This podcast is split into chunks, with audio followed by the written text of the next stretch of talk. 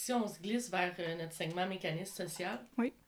quels sont tes objectifs professionnels, tes ambitions? Et est-ce qu'un poste de directrice ou de coordonnatrice t'intéresse? Directrice, non. Parce que, euh, tu sais, veux, veux pas, j'ai, oui, on travaille, mais on développe tout le temps des liens avec nos, nos collègues. Mais sinon, sinon, euh, cours d'eau, euh, c'est pas mal ça que je fais en ce moment, je pense. J'ai un peu pris les tâches de la cours d'eau, un peu de directeur aussi, mais plus cours d'eau. Euh, ça me dérangerait pas de le faire. C'est ça qui m'a attiré vers le communautaire, c'est la liberté que je peux avoir, c'est l'autonomie que j'ai. Fait que je veux rester au communautaire, ça c'est sûr. À l'âge que j'ai, peut-être que rendu à 40 ans, c'est le 6 qui va m'intéresser, je sais pas. Mais en ce moment, le communautaire, c'est ça qui m'intéresse le plus. Puis c'est là aussi que je pense que tu peux faire le plus de changements. Tandis que, tu sais, communautaire, tu peux développer 3 millions de projets si ça te tente. Tandis que quand c'est gouvernemental, c'est un peu plus compliqué. Quand tu dis développer euh, 3 millions de projets, euh, est-ce que c'est parce que il y a une facilité euh, parce que tu sais, on s'entend de mettre un projet sur pied, ça prend aussi des, des subventions. Oui. Est-ce que de ce côté-là, euh, une facilité il y, a, y a une facilité chez vous de pouvoir aller euh, chercher ces, ces montants-là nécessaires au projet? Euh, ben moi, je vais être honnête, je suis pas la fille la plus vendeuse non plus. tu sais, moi, j'ai le, le- ma belle phrase de « t'as le droit de dire non », là, que c'est comme... moi, je suis genre, ça te tente pas, tu le fais pas, c'est correct. Fait que moi, je suis pas... Je pense que je suis pas assez vendeuse pour aller chercher les subventions. Euh, Peut-être pour les remplir, parce que je suis bonne en français, mais pour aller les chercher, essayer, c'est ça, c'est un autre côté que j'ai à travailler, c'est le côté prospection, le côté... Tu sais, je suis capable de, de bien me présenter, mais c'est vraiment de, de, de pousser le monde tu sais, le côté vendeur, justement. Pas le pousser, mais tu sais, comme... En tout cas, le côté vendeur plus que faut que je développe. Sinon, le côté présentation, tu sais, j'ai pas, euh, j'ai pas de problème avec ça.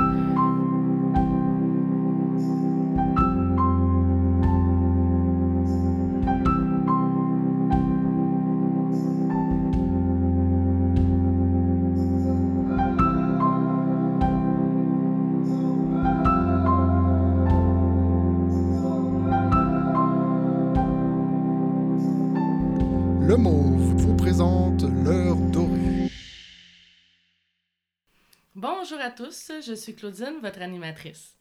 Bienvenue à ce nouvel épisode de l'heure dorée, une présentation du mécanisme d'assistance pour usagers vulnérables. En cette journée, nous recevons Sophie Marcotte. Salut Sophie, Allô? ça va? Ben oui, vous? Ben oui, merci.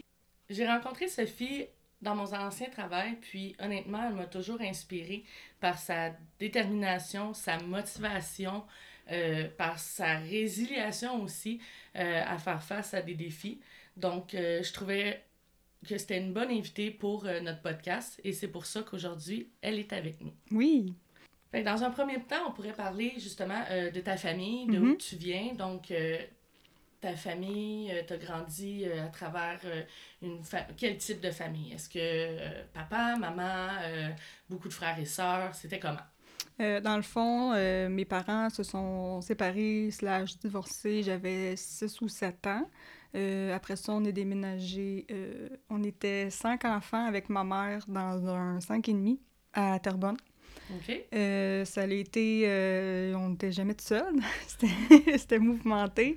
C'est sûr que les plus vieux, mon plus vieux, mon frère plus vieux, je veux dire, on a quand même 10 ans de différence. OK. Fait que moi, j'avais peut-être 6 ans et demi, 7 ans quand que c'est arrivé le divorce. Donc, mon frère, il était quand même assez vieux. Euh, il a quitté la maison familiale, ça n'a pas été long. Sinon, euh, j'ai toujours été proche de mon petit frère parce qu'on a juste un an de différence. Le monde nous prenait pour des jumeaux quasiment, tellement qu'on se ressemblait. Euh, sinon, c'est ça. J'ai vécu justement une famille monoparentale presque autant que je me souvienne, parce qu'à 6 ans, on n'a pas tant de souvenirs encore. Fait que c'était pas mal ça, ma famille. Quand tu dis euh, mouvementé, Oui. qu'est-ce que tu veux dire par euh, mouvementé euh, dans la maison? euh?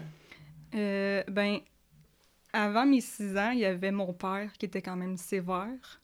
Donc, c'était quand même contrôlé, mettons. Tu sais, il y Ok. avait- tu sais, c'était strict, les règlements. Moi, mon enfance que j'ai vécue, c'était pas strict pantoute, là. Ma mère était assez euh, lousse, ses règlements.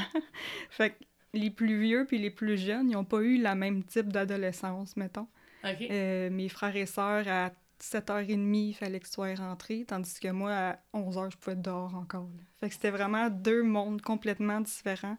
Euh, J'en ai parlé avec ma sœur euh, au téléphone l'autre fois, puis elle était comme... C'est vraiment fou, la, la différence entre les deux qu'on a pu avoir. c'était intense. ouais, ça- c'est certain parce que d'un côté, tu dis on était élevés dans le même milieu, mais Ouais. par l'absence du père, ben il y a eu d'autres euh, avantages, on Ouais. pourrait dire. Est-ce que toi tu vois ça aujourd'hui comme un avantage ou t'aurais peut-être préféré voir euh, l'aspect un peu plus euh, autoritaire maintenant que tu es rendu adulte? Ben, on a bien viré, justement. Il y a d'autres enfants qui, vu qu'il n'y avait pas tant de règlements, ils auraient pu aller free for all, puis euh, mal virer, entre parenthèses, mettons. Mais ma mère, elle a eu des bons enfants. Fait que, elle est- on était chanceux.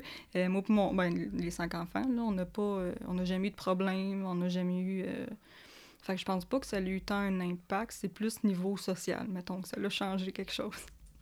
Qu'est-ce que au niveau social? Euh, ben, ju- justement, tu sais, mes frères et sœurs, c'était à 7h30, t'es es dans la maison, puis je pense même qu'ils étaient couchés à 7h30. Tandis que moi, à 9h, je pouvais encore être dehors avec mes amis, à faire du social avec eux, à jouer dans le cours. Euh, on était... euh, on était comme une dizaine de jeunes qui se tenaient ensemble, là, parce qu'il y avait comme plein de blocs appartements avec plein de jeunes du même âge. Fait que on pouvait veiller le soir, on était dans le cours, là, on n'était pas non plus euh, n'importe où, mais... Vers quoi euh, à traîner dans les rues? Là, Non, vous c'est étiez ça. proche quand même Ouais. de la maison. Là. Ouais. Comment s'est passé ton, début, ton début de parcours scolaire avec euh, ta fratrie qui était justement plus âgée, avec le 10 ans de différence? Euh, je pense pas que ça allait changer grand-chose parce que justement, quand moi j'ai rentré au secondaire, les plus vieux ils avaient déjà tout fini ou avaient quitté ou n'importe quoi. Euh, c'est sûr que niveau secondaire, je me suis toujours bien débrouillée, mais sauf en secondaire 5, j'ai un peu euh, pris pour acquis mes bonnes notes. fait que je travaillais un petit peu moins fort. peu. Ouais, je travaillais un petit peu moins fort. Euh, j'ai un peu coulé mes- mon anglais au début. Puis à cause de ça, il disait que j'étais en voie d'échouer mon, mon diplôme. OK. Fait que euh, les cégeps voulaient pas me prendre. Mais les examens de fin d'année, j'ai pété des scores, genre des 95 là, parce que je voulais pas, pas avoir mon diplôme, mais il était déjà trop tard, je pouvais pas aller au cégep. Fait que tu l'as eu. Je l'ai il a eu. fallu que tu fasses ta demande l'année d'après. Ouais, fait que j'ai comme j'ai pas pu commencer en automne, j'ai commencé en hiver.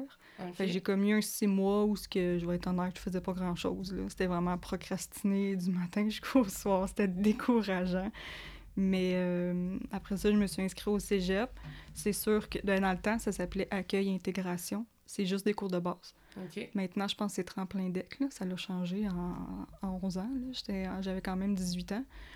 Puis euh, c'est ça, j'ai commencé euh, ma technique. euh, j'ai commencé ma technique en travail social, dans le fond, l'automne d'après. OK. Puis, euh, quand on parle de justement ta technique en travail social, quand est-ce que tu t'es dit c'est là que je vais aller malgré le fait que tu n'as pas pu t'inscrire comme tout le monde? Euh, est-ce que c'est une passion? Est-ce que c'est quelque chose qui vient de ta tendre enfance? Est-ce que. Ou c'est vraiment. tu as décidé de faire ça à ce moment-là? Euh, j'ai toujours, euh, toujours eu le côté social d'inculqué par, euh, par ma grand-mère. On habitait dans le même bloc appartement. Donc, j'ai quand même eu l'exemple d'elle pour ce qui est de, l'importance de bien écouter, l'importance de- d'aider les autres et tout. Ça m'a tout le temps un peu guidée dans mon choix d'aller en travail social. Sinon, tu sais, veux, veux pas, on, on parle avec le monde, puis ils sont comme, je te verrai là-dedans, je te verrai là-dedans. Je suis comme, OK, tu sais, au pire, je suis jeune, j'ai rien à perdre, je vais y aller, je vais essayer. Fait que je me suis, euh, je me suis lancée, puis je pense que je suis à la bonne place, parce que... Mais, euh, ouais, au début, euh, c'est tout le temps difficile aussi de savoir dans qu'est-ce que tu veux aller quand t'as 17-18 ans, là. Oui. Quelle était ton intention en étudiant dans ce domaine? Au début, quand je me suis inscrite, je voulais aller à la DPJ. OK. Euh, j'avais comme deux, trois, à, ça- à 17 ans, j'avais peut-être trois ou quatre, parce que justement, vu qu'on est une grande famille, on a 14 enfants. Fait que j'étais ma tante assez jeune. OK. Euh, puis, justement, la- les enfants, ça m'a tout le temps... J'ai tout le temps aimé travailler avec les enfants, Mais quand j'ai fait le stage d'un jour en CPE, j'ai pas... euh, non. trop en même temps, c'est trop. Euh, fait que j'ai décidé, je voulais essayer des PJ. Euh, c'était ça mon but au début. C'est ton but de, de diriger vers les enfants? Oui. Qu'est-ce qui faisait que tu te voyais là? En travail social? Oui. Euh, ben c'est ça justement, c'est le côté euh, vouloir aider les autres sans nécessairement euh, le faire à leur place. Il y en a des fois qui veulent donner des solutions tout de suite. là. C'est plus euh, amener le monde à faire d'autres réflexions que peut-être eux, ils n'ont pas vues. Euh, fait que c'est vraiment euh, faire une petite différence. Là. On sait qu'on peut pas chan- on peut pas sauver personne ou changer leur vie, mais juste faire une petite différence, une petite réflexion de plus. Je pense que c'est quand même euh, gratifiant, mettons. Là. Fait que ouais, c'était ça qui m'attirait aussi en travail social. Tu étais attirée par la clientèle juvénile? Oui. Je t'ai connue comme animatrice auprès d'une clientèle âgée. Oui. Euh, mais le reste de mon équipe t'a connue euh, avant ça. Mhm. Euh, Peux-tu nous en parler davantage? Dans le fond, ils m'ont, le reste de l'équipe m'a connu au cégep. Parce que contrairement à plusieurs, j'ai lâché, ben pas contrairement, mais j'ai lâché le cégep au bout de deux ans et demi de technique. J'ai fait une grande pause de sept ans. Puis après, je suis retournée à l'école à l'âge de 28 ans pour finir ma technique. Euh, c'est là que j'ai connu euh, ma cohorte actuelle, là, le- les gens qu'on a connus cet été et tout. Euh, et que j'ai découvert la passion de la pers- des, des- des personnes âgées avec mon stage que j'ai fait euh, avec euh, l'organisme communautaire. Puis qu'est-ce qui a fait que tu as pris une pause de 7 ans en milieu scolaire? Euh, ben, comme pas mal tous les jeunes de 18, 19, 20 ans, on veut s'en aller de chez papa, maman. Ben, moi, c'était chez maman, là, dans le fond. On veut s'en aller de chez nos parents. Puis, euh, je voulais aller en appartement. Puis, en même temps, euh, fait que je voulais vraiment me concentrer sur travailler, m'en aller en appartement.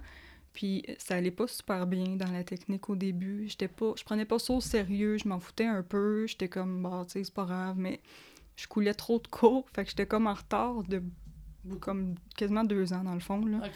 Euh, je coulais les cours préalables, ce qui est pas bon, mais je pouvais m'avancer dans le reste de la technique, mais j'étais quand même bloquée au cours Ah. préalable. Ouais. Fait que ça se donnait pas, mettons, mettons que ton cours il est en automne, il se donne juste à l'automne suivant. Fait que pendant ce temps-là, il faut que tu attendes. Puis la dernière session, j'avais juste encore des cours de base, fait que j'étais vraiment découragée. Fait que j'ai dit, garde, je vais m'en aller, je vais aller faire, euh, je vais aller faire ma petite vie, puis on verra ce que ça donnera. Puis euh, c'est ça, pendant les sept ans, euh, j'ai eu mon, mon premier conjoint euh, sérieux, mettons. Puis on a eu un, enfant. Après ça, il y a eu la séparation. Je suis retournée vivre chez ma mère. J'ai rencontré un autre, mon autre conjoint d'après, quand mon fils avait un an. On était allés habiter ensemble. C'est lui qui m'a comme fait ouvrir les yeux de, tu sais, si t'aimais l'école, ben, lui disait que j'étais bonne, mais il a pas vu mes notes, là, mais... Ouais, mais tu étais bonne au secondaire. Oui. Tu avais des bonnes notes au secondaire. Oui. Comme tu as dit, tu avais lâché un peu euh, à cause que tu voyais que tu avais des bonnes notes. Tu t'es dit, euh, ah, je peux me laisser un peu aller au secondaire Ouais. 5. Finalement, tu as vu tes notes crasher. Ouais. Mais à la fin, tu as fait te remonter. Fait que qu'est-ce qui allait pas bien dans ta technique à ce moment-là? Parce que peut-être c'était-tu la matière, c'était-tu les profs, l'ambiance? Dirais-tu que euh, c'était une question de maturité euh, à ce moment-là pour ton cégep? Euh, oui, puis aussi une question de motivation. Tu sais, quand tu... Tu sais, c'est aussi niaiseux que quand tu reçois ton examen, puis t'as tout le temps comme des 40, 50, t'es comme, ça va me servir à quoi de me forcer si je coule d'avance? Fait qu'on dirait que c'est comme un cercle vicieux de tu coules parce que tu te forces pas, mais tu te forces pas parce que tu coules. Fait que c'est vraiment... euh, T'étais dans ce cercle-là en disant comme j'ai pas nécessairement euh, la motivation de me donner un, un coup de pied dans le cul, qu'on pourrait dire. Parce que justement, tu voyais les résultats. Mm. Mais tu faisais peut-être pas le lien nécessairement par la maturité, non, c'est ça. c'était par le manque d'effort, peut-être? Ok. Oui, puis il y a aussi que, tu sais, mettons, ces cours-là, c'était du, du one-on-one, en, bon, en bon français. puis j'étais pas, je, je bloquais tout le temps, j'avais vraiment de la misère. Fait que là, tu te décourages encore plus, puis ouais, tu sais, comme tu dis, là, question de maturité, puis euh, ouais. Comment as-tu vécu euh, ta grossesse pendant, euh, pendant ton parcours? Était-ce une période positive? euh? Euh, oui, oui, la grossesse en tant que telle, c'était positif. Dans le fond, le bébé, il était super désiré. Fait que la grossesse était, était le fun. Moi, j'ai aimé être enceinte. C'est pas un secret. J'ai toujours aimé ça. je tomberais enceinte. si c'est une grossesse comme ça, là, T'en ferais j'en ferais matin. 50 de même. Ça me dérangerait même pas. Tu referais un village en entier. Ah oui, ça me dérangerait pas. Euh, j'ai eu zéro mal de cœur. C'était juste, c'était plein de petits malaises, par exemple. Tu sais, je tombais dans les pommes n'importe où, mais ça, c'est pas grave. j'ai pas vomi, c'est juste le positif. fait que, tu sais, oui, la grossesse, c'était le fun. La fin de la grossesse, ben c'est ça. On a eu une séparation à huit mois de grossesse. Fait que ça, c'était moins positif.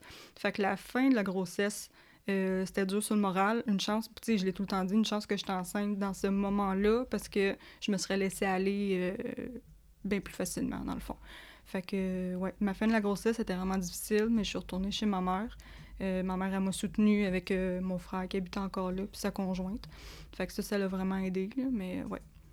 Puis comment c'était cette relation-là, justement, avec ton frère, ta mère, sa, sa blonde, toi qui es enceinte, qui a différentes hormones. Euh, il savait dans, par quoi, par quoi je, je vivais, il savait par ce que je traversais. Ouais. il voyait de toute façon, là, que je voulais pas manger, des choses comme ça.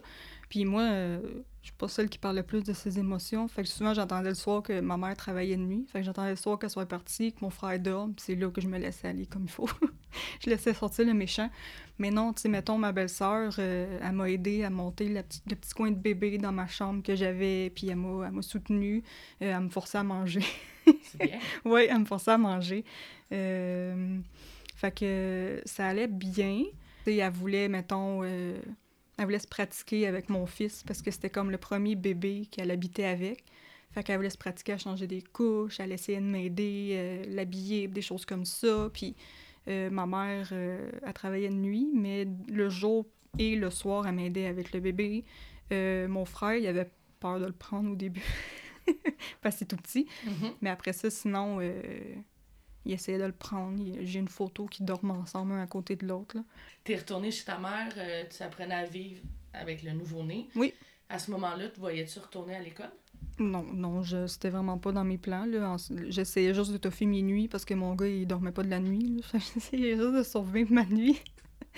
Euh, non, sur le coup, ben, je, travaillais déjà dans les épiceries avant de, tomber enceinte. Mon but, c'était de retourner là. Puis euh, quand mon fils il avait un an, quand mon fils avait un an, j'ai rencontré mon nouveau, ben mon nouveau, on n'est plus ensemble, mais mon, mon conjoint. Puis euh, À l'épicerie? Non, non, c'est des connaissances. euh, nos sœurs, dans le fond, ils se connaissent, puis ils nous ont matchés. OK. Puis euh, après ça, moi, je suis retournée, c'est ça, je suis retournée travailler à l'épicerie avec mon ex. C'est ça, c'était un peu euh, spécial au début, mais c'était correct. Puis euh, après ça, c'est ça, on a, j'ai été habitée avec mon, mon nouveau conjoint, puis on a, j'ai essayé de voir des nouvelles options. C'est sûr qu'à un moment donné, travailler en épicerie, euh, tu veux pas faire ça. Ben moi, oui, il y en a qui font, là. C'est, super le fun comme travail, là, mais moi, je voulais pas faire ça euh, tout le temps. là.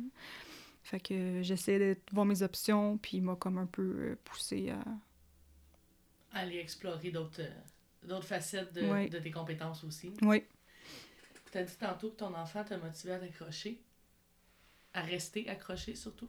Comment était ta sphère émotionnelle postpartum à ce moment-là? Ben là, c'était, mettons, euh, pré pré-partum, postpartum, là. C'était Ouais. comme un peu un mois avant l'accouchement, puis un mois, puis euh, mettons une couple de mois après. Euh, le côté, mettons, égoïste de ta personne, il prend déjà le bord quand t'es enceinte. Fait que t'es déjà en train de penser à ton bébé. Puis c'est sûr que le stress, la peine que tu vis, veux, veux pas, il le ressent, mais tu sais, tu veux pas non plus que... Tu veux pas non plus qu'il vive dans ce milieu-là. Tu veux pas être une maman déjà stressée puis qui pleure en ben, ça m'est déjà arrivé on va toutes les mamans pleurent maintenant en s'occupant de son enfant là, mais- Oh, vive le postpartum mais mais tu sais tu veux pas que ça que ça t'atteigne tant que ça non plus Euh, c'est ça que ça t'atteigne non plus donc euh, c'est ça, tu sais, tu dis pour, pour le bébé, veut, veut pas, il faut qu'il mange. euh, si toi, tu t'as pas faim, mais ton bébé en dedans, il faut qu'il mange. Fait que tu manges euh, même si t'as pas faim. Moi qui n'ai pas eu d'enfant, euh, je suis comme juste vraiment euh, captivée parce que, Ouais, parce que tu me dis le pré euh, fait que pendant la grossesse, Oui. à cause de la, la séparation, fond, Oui. de ce que je comprends, c'est Oui. là que tu t'es dit, ben, il faut que je continue à le nourrir, mais toi, t'étais... Tu t'en fous de toi. C'est ça. T'étais complètement comme déconnecté aussi toi-même à cause de la séparation. Mhm. Là, après ça, on tombe dans... T'as accouché, t'arrives chez... Faut que tu retournes chez ta mère. Mhm. Euh, là, t'as t'as quand même une drôle d'ambiance parce que ton frère, sa blonde est là. Ça fait, ben, en même temps, ça fait c'est le fun parce que t'as plein de support qui Ouais. vient d'un bord puis de l'autre. Est-ce que tu te sentais des fois envahi par euh, le fait que toi, t'avais peut-être une émotion à vouloir vivre puis que t'avais comme pas la chance de pouvoir le vivre? Je sais pas si tu comprends ma question. Oui, ben dans le fond, mon émotion, justement, je la vivais, puis, tu sais, vous me connaissez un peu, là, je suis pas du genre Ouais. à montrer mes émotions. C'est un peu un, un- un défi que j'ai. On essaie de pas dire problème, difficulté, on dit des défis. C'est un peu un défi. Euh. Mais c'est ça, tu sais, ce défi-là, je l'ai depuis toujours. là. Fait que c'est sûr que mes émotions, j'essayais de les vivre quand j'étais toute seule. Fait que dans- puis dans- dans- le jour, t'es occupé, tu sais, il y a du monde, euh, ça te change les idées, ça te parle. Là, tu te ramasses, t'es dans ta chambre, soit toute seule ou avec le bébé une fois qu'il est sorti. Puis là, t'es comme, OK, OK. Ouais, c'est... sais, lui, l'ex est déjà en train de refaire sa vie. Puis toi, t'es comme, OK, tu sais, le bébé, on le voulait à deux, mais je je m'en occupe toute seule. Puis c'est comme, les nuits blanches, c'est moi qui les passe toute seule. Fait que c'est sûr que c'est dur. Fait qu'il y a un manque de sommeil aussi là-dedans, mais pas juste causé par l'arrivée du nouveau-né, mais aussi causé par euh, la séparation. Là. Mais tu sais, le, le père, il venait quand même deux jours. Mais justement, vu qu'il venait deux jours, je peux pas dormir parce que je l'aidais à s'occuper du petit. Parce que aussi, c'est son premier, fait que c'est pas. Il Oui. connaît pas encore toutes les. euh, C'est ça. Fait que euh, c'était ça aussi. Tu sais, t'as la visite le- dans le jour. Fait que tu peux pas leur dormir d'en face, là, c'est pas poli. T'as un enfant bien élevé. Oui. Qu'est-ce qui fait que tu gardes tes émotions pour toi? Pourquoi ne pas en parler à ton entourage de tout ça? Euh, moi, dans mon cas, je pense que c'est de vouloir avoir l'air forte. Euh, c'est pas une insulte là, pour personne, mais dans ma tête, on dirait que quand tu montres tes émotions, c'est montrer ses faiblesses. Euh, j'aime j'aime pas ça, faire ça. tu sais, je, je tout le monde le sait que je suis quelqu'un de forte, résiliente et tout, mais on dirait Mhm. que je ne veux pas montrer ce petit côté faible-là. Mais tu sais, quand que je parle au monde, le monde, tu vous le voyez, là, vous le savez que je suis une personne sensible et émotionnelle. C'est Mhm. juste que j'en parle pas. Non, c'est sûr. Puis en même temps, ben, quand que vient le temps d'en parler, je pense que tu as un, un aspect rationnel aussi Oui. de, de parler de tes, tes choses. Tu vas pas. Tu vas être capable de le verbaliser. Sans le montrer. C'est ça, sans le montrer. Quand- tandis que d'autres, ben, ils le verbalisent puis ils le montrent. Fait que son ver- le verbal sort tout croche. Genre moi. Mais C'est un peu dur de comprendre quelqu'un qui pleure, non, mais en même temps, je- moi, m'a tout le temps dit, veux, veux pas, je suis quand même que- quelqu'un de transparente. Fait que si j'ai quelque chose, je pense que ça paraît de toute façon. C'est juste que Ah ouais, si t'as l'air bête quand j'ai l'air bête ou si j'ai goût de brailler, ben je vais regarder ailleurs, je vais faire bon, on va parler d'autres choses, mais tu changes de sujet. change de sujet. Tu sais, là, là, genre, là, je peux en parler, ça me dérange pas parce que je la vis plus, l'émotion. Non, c'est ça ça. dérange plus, ça fait quand même six ans, là. Mhm. J'en suis revenue un jour. Mais sinon, euh, mais tu sais, genre, quelqu'un qui, qui aime ça peser sur le bobo tout le temps, là, donné, je suis comme, OK, mais arrête de me parler. C'est ça, on va changer de chapitre. C'est ça. Comme, ça devient redondant. Ouais. Puis, tu sais, je pense que faut en parler, mais en même temps, faut respecter ta capacité de te livrer aussi, là, Oui. sais. Fait que quand on vient creuser à un moment donné, ben, c'est pas plus euh, agréable pour toi non plus. non, puis tu sais, pour vrai, depuis, alors, je suis rendue à 30 ans, mais je pense que j'ai eu quand même une belle amélioration, justement, pour plus en parler sans me mettre à broyer, à plus être capable de parler, là. mais oui, il y a quand même eu une belle amélioration, là. Ben, c'est super. Oui.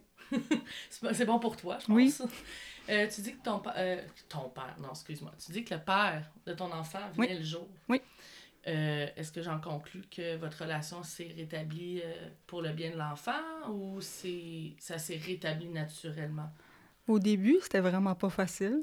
Je dirais que les pétages de coche, là, j'en ai fait par texte en plus. Là. Moi, je voulais pas y parler en pleine face, fait que je le textais. les, pouces, les pouces se faisaient aller. Mais sinon, oui, euh, j'ai toujours... vé- Depuis que mes parents se sont divorcés, j'ai toujours vécu un peu le feeling de devoir choisir entre mes deux parents ou, tu sais, de, de... Tu peux pas inviter mes deux parents en même temps. C'est un peu plate dans ce temps-là. Ouais, parce qu'il faut ouais. vraiment que tu choisis. Ben, ouais, c'est ça. Ouais. Faut vraiment que tu choisis. Mhm. Euh, mettons, j'ai invité ma mère la dernière fois, ben là, je peux inviter mon père ou ma mère, je sais qu'elle pourra pas venir, fait que là, Sinon, j'invite tu mon fais deux père. anniversaires ou sinon tu fais deux ça. événements. C'est ça. Fait que c'est vraiment compliqué. Euh, j'ai aussi. euh, c'est ça. Fait que en l'ayant vécu, je vais pas le faire vivre à mon enfant. Fait que c'est sûr qu'au début, c'est ça. Au début, c'était un petit peu plus difficile. C'était un peu plus. euh, on, coupait ça court, là, on essayait vraiment. Aujourd'hui, je te dirais qu'on peut se dire des blagues. On peut. la première journée d'école à mon fils, il est venu à la maison me rejoindre pour qu'on aille chercher mon enfant en même temps. Fait qu'on est, il est venu me rejoindre. J'étais à 5 minutes de l'école. Fait qu'on a marché ensemble jusqu'à l'école, chercher le petit, faire une surprise. Fait qu'on on, on a vraiment. une- je trouve qu'on a une belle relation de coparentalité, mettons. Fait que ça, c'est le fun. Tu ne voulais pas faire vivre cet, cet aspect-là, dans le fond, à, à ton enfant? Oui. Euh, mais en parlant de lui, euh, il s'appelle comment? C'est Louis. Comme mon papa! Oui. c'est pas voulu. Non. En effet, on se connaissait pas il y a sept ans. Tu m'as dit tantôt que ton nouveau conjoint t'avait encouragé aussi à retourner à l'école. Oui. Comment s'est vécu son arrivée auprès de ta petite famille? Euh, c'est sûr qu'au début, tu as tout le temps la crainte de, de le présenter, mettons, trop vite à ton fils. Parce que mon fils, pour vrai, on s'est parlé la journée des un an, mon gars. Euh, on s'est texté, comme beaucoup font aujourd'hui, puis se rencontrer. puis, euh, J'avais aussi la crainte, veux, veux pas, là, comment la séparation s'est passée, puis tout. Euh, j'avais la petite insécurité. Fait que c'est sûr que tu veux pas t'embarquer ni t'attacher trop vite. Fait qu'on y allait vraiment tranquillement. C'est juste que un moment donné, j'ai dit, ben écoute, si, si c'est pas ça que tu veux, dis-moi les, puis on va passer un autre appel, parce que je veux pas me faire niaiser non plus. Mais euh, non, non, il savait que j'avais un enfant, il, était prêt. La première journée qu'on s'est rencontrés, il a aussi niaiseux qu'il a parlé avec mon gars. là. Mon gars, il avait un an, là. il était pas conscient pendant tout. Je pense qu'il s'en allait se coucher, fait qu'il était sur le bord, là. Puis il a comme fait « Salut Louis, comment ça va? » Je suis comme « Il te répondra pas, mais ok, tu sais, l'effort est là. » Mais tu sinon, c'est ça. Il savait qu'il s'embarquait avec une, maman monoparentale, dans le fond. Fait que il a été super patient avec mon gars, avec moi aussi. Euh, c'était un gars un petit peu maladroit. Fait que des fois, il allait un peu plus... euh, il était comme « Mais voyons, viens-en un moment donné, tu sais. » Mais c'est ça. ça s'est bien passé. Ben, c'est ça, en plus que lui, il avait, il a pas d'enfant, fait que Non. cette étape-là, il la connaissait pas non plus, là. Non. Fait que c'est, c'était de, lui aussi d'apprivoiser le fait d'avoir un... Un beau fils. ouais, un beau fils bébé aussi, tu sais, Oui. Il est pas au primaire, il est pas au secondaire, c'est aussi euh, cette étape-là. Oui. Euh, tu m'as partagé plutôt vouloir retourner à l'éc- à l'école pour Louis. Oui. Était-ce la seule motivation que tu avais? Euh, ben, c'est sûr que, tu sais, oui, euh, je suis dans la mentalité que oui, je suis une maman, mais je suis pas juste une maman. Tu sais, je reste Sophie qui avait 28 ans dans ce temps-là puis qui veut s'épanouir. Euh, pour moi, l'épanouissement, pour être une bonne mère, je veux être épanouie parce que, tu sais, j'aime mon enfant, mais je veux pas non plus m'effacer pour lui. Je me dis, en étant plus heureuse personnellement, en étant moi, je vais être une maman plus heureuse. Fait que oui, il y a aussi le petit côté de je veux m'épanouir pour pour moi. Carrément. Est-ce que tu verrais aussi un aspect de montrer l'exemple? Même s'il était jeune, euh, est-ce que est-ce que pour toi de retourner à l'école puis de dire je vais finir mon, ma technique, euh, c'était aussi pour plus tard y montrer l'exemple à Louis? Ben oui, c'est sûr qu'il il, s'en- il va pas s'en souvenir d'avoir vu maman aller à l'école, mais ça peut être quelque chose que je peux dire. Écoute, ça se peut que jeune, tu sais pas qu'est-ce que tu veux faire, ça se peut que tu te trompes, ça se peut que euh, tu t'inscrives en n'importe quoi. Finalement, tu te rends compte que c'est pas ça, que tu t'inscris à d'autres choses. Tu t'es jamais trop. Ben, c'est sûr que tu euh, t'es jamais trop vieux pour avoir un, un, un envie ou une passion ou des choses comme ça. Fait que je me dis, c'est sûr que, tu sais, je peux lui dire, écoute, gars, t'es rendu, mettons, à 20 ans, t'es toute mélangée, mais moi, je suis allée à l'école à 28, puis ça a bien Mhm. été. Euh, je l'ai emmené au cégep avec moi, il aimait ça, là. Il était, il était, il était tout content. Et comme, je suis dans l'école à maman, je fais, ouais, t'es dans l'école à maman. fait que oui, tu sais, ça y fait vraiment euh, euh, un exemple, puis une- ça peut y faire une motivation plus tard, ouais. Est-ce que tu avais des défis comme jeune maman au cégep? Puis Oui. si oui, lesquels? j'en avais, j'en avais une coupe. Euh, je dirais qu'on était quand même une coupe de, de- On était peut-être 5-6 mamans dans la technique. Euh, le défi qu'on a, c'est que contrairement aux, aux- aux étudiants, étudiantes, Mhm. euh, notre journée finit pas quand l'école finit. Mhm. Toi, t'arrives, ben moi, mettons, j'arrive, t'embarques sur ton deuxième chiffre, dans le fond. Fait que fallait que j'aille chercher mon gars à la garderie, euh, le souper, euh, faut que tu l'occupes, parce que moi, il y avait peut-être 3-4 ans quand que j'ai recommencé l'école, fait Ça- qu'il est pas... Tu sais, oui, il commence à être indépendant, mais il l'est pas tant que ça, là, tu sais, il faut Non, tout le temps ça. que... Maman, regarde, regarde, maman, regarde, maman, oui, c'est beau, c'est beau.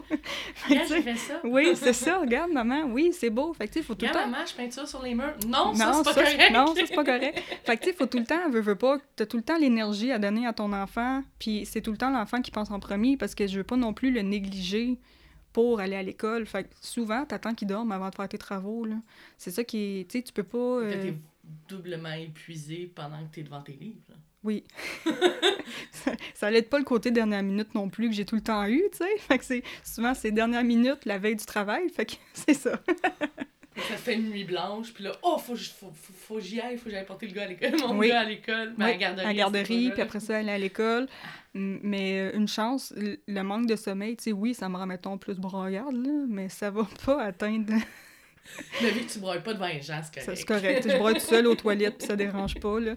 Mais tu sais, c'est ça, le manque de sommeil, il va pas, mettons, me rendre, euh, mettons, euh, plus agressive ou des choses comme ça. Je suis capable de fonctionner avec un manque de sommeil. Peut-être pas pendant des années, là, mais j'ai été capable de me donner ce petit boost-là le temps que j'en avais besoin. C'est pour ça qu'aujourd'hui, t'as, t'as, t'as des fois euh, plus de fatigue vraiment, parce que c'est- aujourd'hui, c'est vraiment C'est rendu euh, permanent, je le sens plus. Mais non, je m'allais plutôt dire, euh, vu que tu avais vraiment une horaire chargée, puis que là, tu as plus une, une horaire typique de 9 à 5, puis oui, tu as ton gars, mais puis le travail, ben, tu pas besoin d'étudier. Fait que est-ce que tu trouves que Ah, c'est tellement le fun, là. c'est plus calme? Mais au début, quand je fi- quand j'ai fini ma technique, on l'a tout déjà fait. Tu sais, tu rêves que t'es en retard à un examen, tu rêves que t'es en retard d'aller à l'école. Fait que là, tu te réveilles, t'es comme, ben non, je travaille, je suis correct. Puis je le fais encore des fois, là. Mais euh, non, c'est ça, la vie, mettons, euh, la vie routinière, là, elle, elle fait du bien, mettons. Euh, comment tu te sentais euh, d'intégrer une cohorte avec euh, des personnes euh, moins âgées que toi, dans le fond? Euh, oui, la moyenne d'âge était pas mal plus basse. Là. C'est sûr qu'on a tout le temps genre des plus marginaux euh, qui sont un petit peu plus vieux. Mais sinon, euh, j'ai été chanceuse. J'ai comme. ça a donné je me suis assise à côté de celle qui parle avec tout le monde. ça a juste bien à donner. Puis, tu sais, je suis pas, je suis pas difficile d'approche. là. Plus jeune, j'avais plus la bête tout le temps. Là, je me suis améliorée. Tu accroché un petit sourire. Oui, je me mets temps en sourire une fois de temps en temps. Puis, je réponds au monde quand ils me parlent. Ça l'aide, tu sais. Ah, ben oui. Effectivement, pour une communication bidirectionnelle. Fait que, euh, ouais, dans le fond, c'était aussi niaiseux, genre que la fille a checké mes ongles, parce que c'est mon côté coquet, je me fais les ongles, puis elle a comme fait, c'est bien beau cette affaire-là, puis c'est même qu'on a commencé à se parler. Fait que c'est vraiment, euh, j'ai juste, euh, j'étais au- j'étais assez à bonne place, je pense. Puis euh, les travaux d'équipe, c'est sûr que tu commences à connaître plus le monde, mais c'est sûr que euh, t'as tout le temps, le... de toute façon, dans une cohorte, tu passes jamais à tout le monde non plus, là. On Mhm. était 60, là. Non, je peux pas parler avec les que- 60. Mais t'as tout le temps. euh, ils m'ont quand même bien intégré, je pense. Fait que j'ai pas eu le syndrome de l'imposteur, mettons. là. C'était correct. Tu te sentais pas vraiment. Puis en plus, t'avais quand même cinq mamans aussi qui Oui. étaient dans le cohorte. Ouais.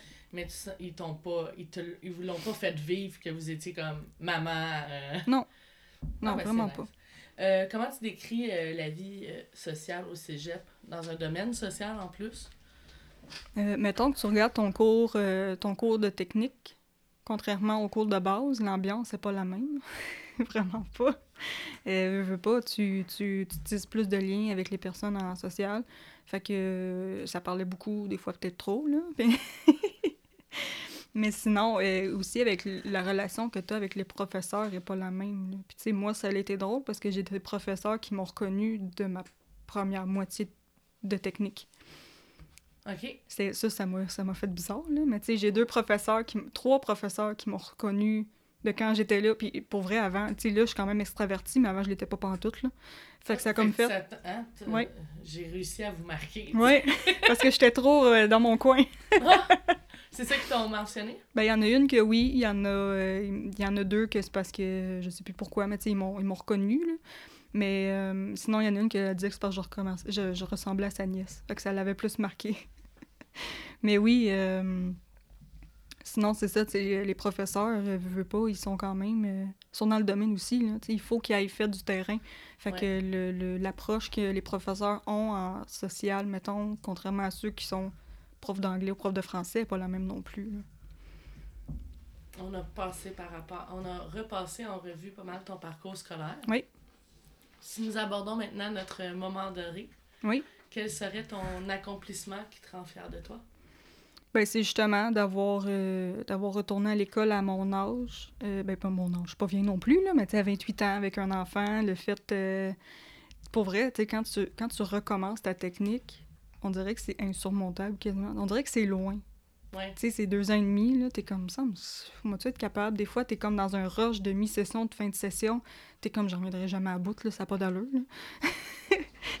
c'est fou, des fois, là, puis tu sais, les- on dirait, on dirait que les profs se parlent pour tout donner des gros travaux à remettre dans la même semaine, puis tu sais, moi, en plus, qui procrastine, c'est genre, je me clenche ça euh, deux jours avant, fait que c'est sûr que, euh, ouais, d'avoir, euh, de me dire, justement, tu sais, t'as un diplôme qui va venir après ça avec une job que tu, que tu vas aimer. Ça m'a, beaucoup motivé. Fait que c'est pas mal une. Pas mal ça, mon, mon, mon heure dorée. Je trouve que avoir fait un retour à 24 de mon côté euh, à l'école, sans enfant, Mhm. j'ai trouvé ça vraiment difficile d'un aspect que euh, quand tu arrêtes de travailler, on dirait que ton cerveau il est plus habitué d'a- d'a- d'assimiler euh, Ouais, de nouvelles matières. ouais. Fait que ça, moi, j'avais trouvé ça. euh, fait que, honnêtement, je te lève mon chapeau de, de l'avoir fait avec, Ben, merci. avec un enfant. Honnêtement, bravo. D'avoir un enfant amène des situations euh, relativement euh, cocasses. Oui. Quel moment cocasse voudrais-tu nous partager comme jeune mère qui termine sa vie étudiante? Euh, j'ai déjà. Mes fins de session, pour vrai, j'ai déjà fait une comparaison avec euh, Harry Potter dans le deuxième, là, quand il, il arrive plein de choses pour pas qu'il aille à l'école, là. Ouais, Ben, ma vie étudiante, c'était ça. Parce qu'à chaque fin de session, il y avait quelque chose. Soit qu'il était malade, soit que. Euh, genre, il pognait une gastro, puis j'avais un travail à les remettre, mais je peux pas aller à l'école parce qu'il faut que je le garde à la maison, puis là, il faut que je. y a tout le temps eu quelque chose, tout le temps, tout le temps, tout le temps. Puis tu sais, veux, veux pas, euh, les travaux d'équipe, euh, notre dernier travaux d'équipe de la technique au complet, euh, c'était comme un gros travail. Fallait que j'emmène le petit. Puis, tu sais, genre, il dormait dans le divan de ma coéquipière. Puis, il avait peur du chien. Fait qu'il osait pas bouger de là. Fait que, tu sais, c'est comme... On partait de là comme à minuit le soir. Puis là, le petit était couché dans le divan. Puis, il avait hâte de s'en aller. Mais là, il veut comme pas venir me voir. Fait que... parce qu'il a peur de te déranger parce qu'il sait que c'est quand même une étape importante. Puis, il a peur du chien. Fait qu'il ose pas se lever pour pas que le chien le suive. Ouais. Fait que euh, il y a quand même beaucoup, mais tu sais autant que moi en tant que maman, j'ai vécu des des pas des épreuves, mais tu sais j'ai je l'ai vécu d'une manière autant que lui en étant à- en ayant une maman qui va à l'école, Ouais. il a fait quand même comme des petits sacrifices. Fait que à ma remise de diplôme, ils l'ont dit là, mon gars, il est à côté ben, c'était virtuel là, à cause de la pandémie, puis il était à côté de moi puis ils ont comme fait Louis, tu mérites le diplôme autant que ta maman. Pour vrai? oui. Ben, tu sais, c'est clair que si tu l'amènes en classe, euh, t'as t'as fait tes travaux d'équipe avec. Tu sais, Ouais. Lui aussi, il y a eu des, des répercussions, on pourrait dire, de, de, du fait que sa, maman était à l'école. Ouais. Mais je pense que c'est une belle fierté, euh, autant pour euh, toi que même pour lui, Ah, il s'est super bien adapté, fait que une belle super- résilience ouais. aussi, là, de, Mhm. de se dire, bon, ben, à, à soir, je peux pas euh, nécessairement faire telle activité ou tel jeu, ou, tu sais, je suis pas sur ma console, ou parce que je- maman, ben, elle a un travail, puis il faut que je l'accompagne, parce que je peux Ouais. pas être toute seule à la maison. C'est ça. Fait qu'on y mettait des films, mais ailleurs. Bon, au moins, tu sais, il y Ouais. avait- il y avait quand même un petit cocon qu'il pouvait avoir, Ouais. euh, malgré qu'il avait peur du chien. Oui. Revenons à ta rencontre d'équipe pendant ton stage. Ouais. Comment as-tu vécu la période de stage? Euh, Mon premier stage d'Explo, ça a bien été. C'était une journée, puis on faisait rien. Dans le fond, on regardait. Fait que ça a bien été. C'est là que j'ai découvert aussi les, les personnes âgées, Ouais. la clientèle des personnes âgées. Euh, mon stage final, euh, Là, c'était avec les mamans, avec leurs bébés. Fait que là, je passais comme totalement d'un opposé à l'autre. Fin, mettons, fin de vie, puis début de vie, grossesse. 90, 100 ans, 0, Oui, 0-2 ans. Fait que j'étais comme vraiment euh, les deux opposés. Puis, euh, tu sais, c'est vraiment... Euh, tu sais, on va se le dire, des fois, les mamans, on est un peu susceptibles. ah oui? oui. Fait que c'est vraiment, faut tout le temps que tu fasses attention à ce que tu dis, puis à comment tu le dis, puis le fait d'être évalué fait aussi que euh, tu es plus stressé, fait que tu un peu plus de misère. Euh, puis moi, euh, je manque un peu de tact des fois dans la vie, fait que ça sort tout croche. ou, tu sais, je dis quelque chose, puis dans ma tête, c'est correct, mais, mettons, je peux te dire quelque chose, mais toi, dans ta tête, c'est pas correct. Fait que, tu sais, il faut vraiment tout le temps faire attention. Fait que j'ai aimé, la clientèle maman-bébé. j'ai pu tisser des liens avec quelques mamans, mais c'est ça, faut que je fasse attention à ce que je dis parce que en début de session, j'ai fait un petit malaise, puis il a fallu vraiment que j'en reparle. Fait que ça a vraiment été. Euh, mais ça a bien fini, mais sinon, ça, ça a commencé un peu spécial. Est-ce que tu as été bien accueilli dans ton stage final, étant donné que tu as vécu des expériences euh, semblables à ta clientèle? Euh, au début, quand j'ai. Cette place-là, dans le fond, elle prend pas deux personnes de la même, du même cégep. Okay. Après, mettons, euh, Saint-Jérôme, Terrebonne, mais c'est une personne chaque. Fait à mon entrevue, ça a super bien été. Euh, un moment donné, je pensais qu'elle m'avait pris parce que j'étais maman, mais non, elle m'a juste dit « Je t'ai pris parce que tu dégageais de la confiance en toi. » Puis euh, ça allait beaucoup aider au niveau des mamans, tu sais, de pas avoir tout le temps à me rassurer ou me dire quoi faire et tout. Mais je te dirais que le, le contraste entre la, le stage de deux jours vis-à-vis -vis du stage de quatre jours, c'est peut-être là qu'il y a eu une petite lacune parce que là, je t'ai vue comme une employée, mais plus comme une étudiante. Fait que là, j'avais comme plus le droit à l'erreur. C'est ça qui était dur au début parce que, tu sais, je suis une étudiante, je veux pas, là. Même si tu dois me prendre comme une employée, eux, ils parlaient plus du niveau autonomie. Mais je peux pas être autonome si tu me dis pas qu'est-ce qu'il y a à faire. Non, puis si, je, si t'as pas toutes les, les ficelles, comme non, c'est ça. les informations puis les outils. Fait que c'était un peu... Euh, fait que mon début, de stage de quatre jours, c'est stage d'intervention. Fait que mon début de stage d'intervention, il était un petit peu plus difficile. C'est sûr que euh, quand j'ai parlé avec ma, ma professeure euh, de stage, mm-hmm. puis euh, elle m'a super bien épaulée là-dedans. Elle m'a dit, écoute, c'est moi qui donne les notes. Là. c'est pas c'est pas ton superviseur de stage. Fait qu'elle dit c'est sûr que on se parle, mais c'est, elle qui donne les notes, c'est pas euh, fait que ça m'a beaucoup euh, puis ouais, puis tu sais j'ai mis les efforts aussi pour là, j'ai pas juste dit ben c'est la prof puis c'est pas elle là, fait que j'ai mis les efforts aussi. Puis euh, je pense que ça a, ça a bien été parce que je l'ai passé. ah ouais, c'est bien. Ouais. C'est bien ça. Sens-tu bien encadré dans ce milieu-là? j'étais, j'étais peut-être trop encadrée même.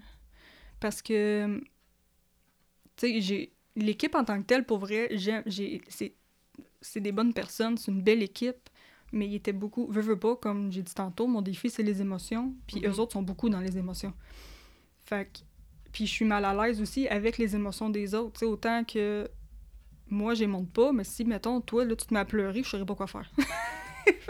Pourquoi tu pleures? Pourquoi tu pleures? Arrête, là! Tu saignes pas, t'as pas de raison de pleurer. Fait que, si une maman euh, me parlait de quelque chose, si j'étais pas à l'aise, je faisais juste changer de sujet ou euh, faire une joke, puis il fallait pas, ou...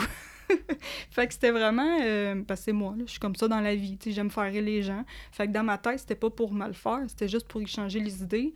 Mais au niveau, mettons, professionnel, ça n'avait pas nécessairement sa place. Mais c'est la manière que c'était apporté.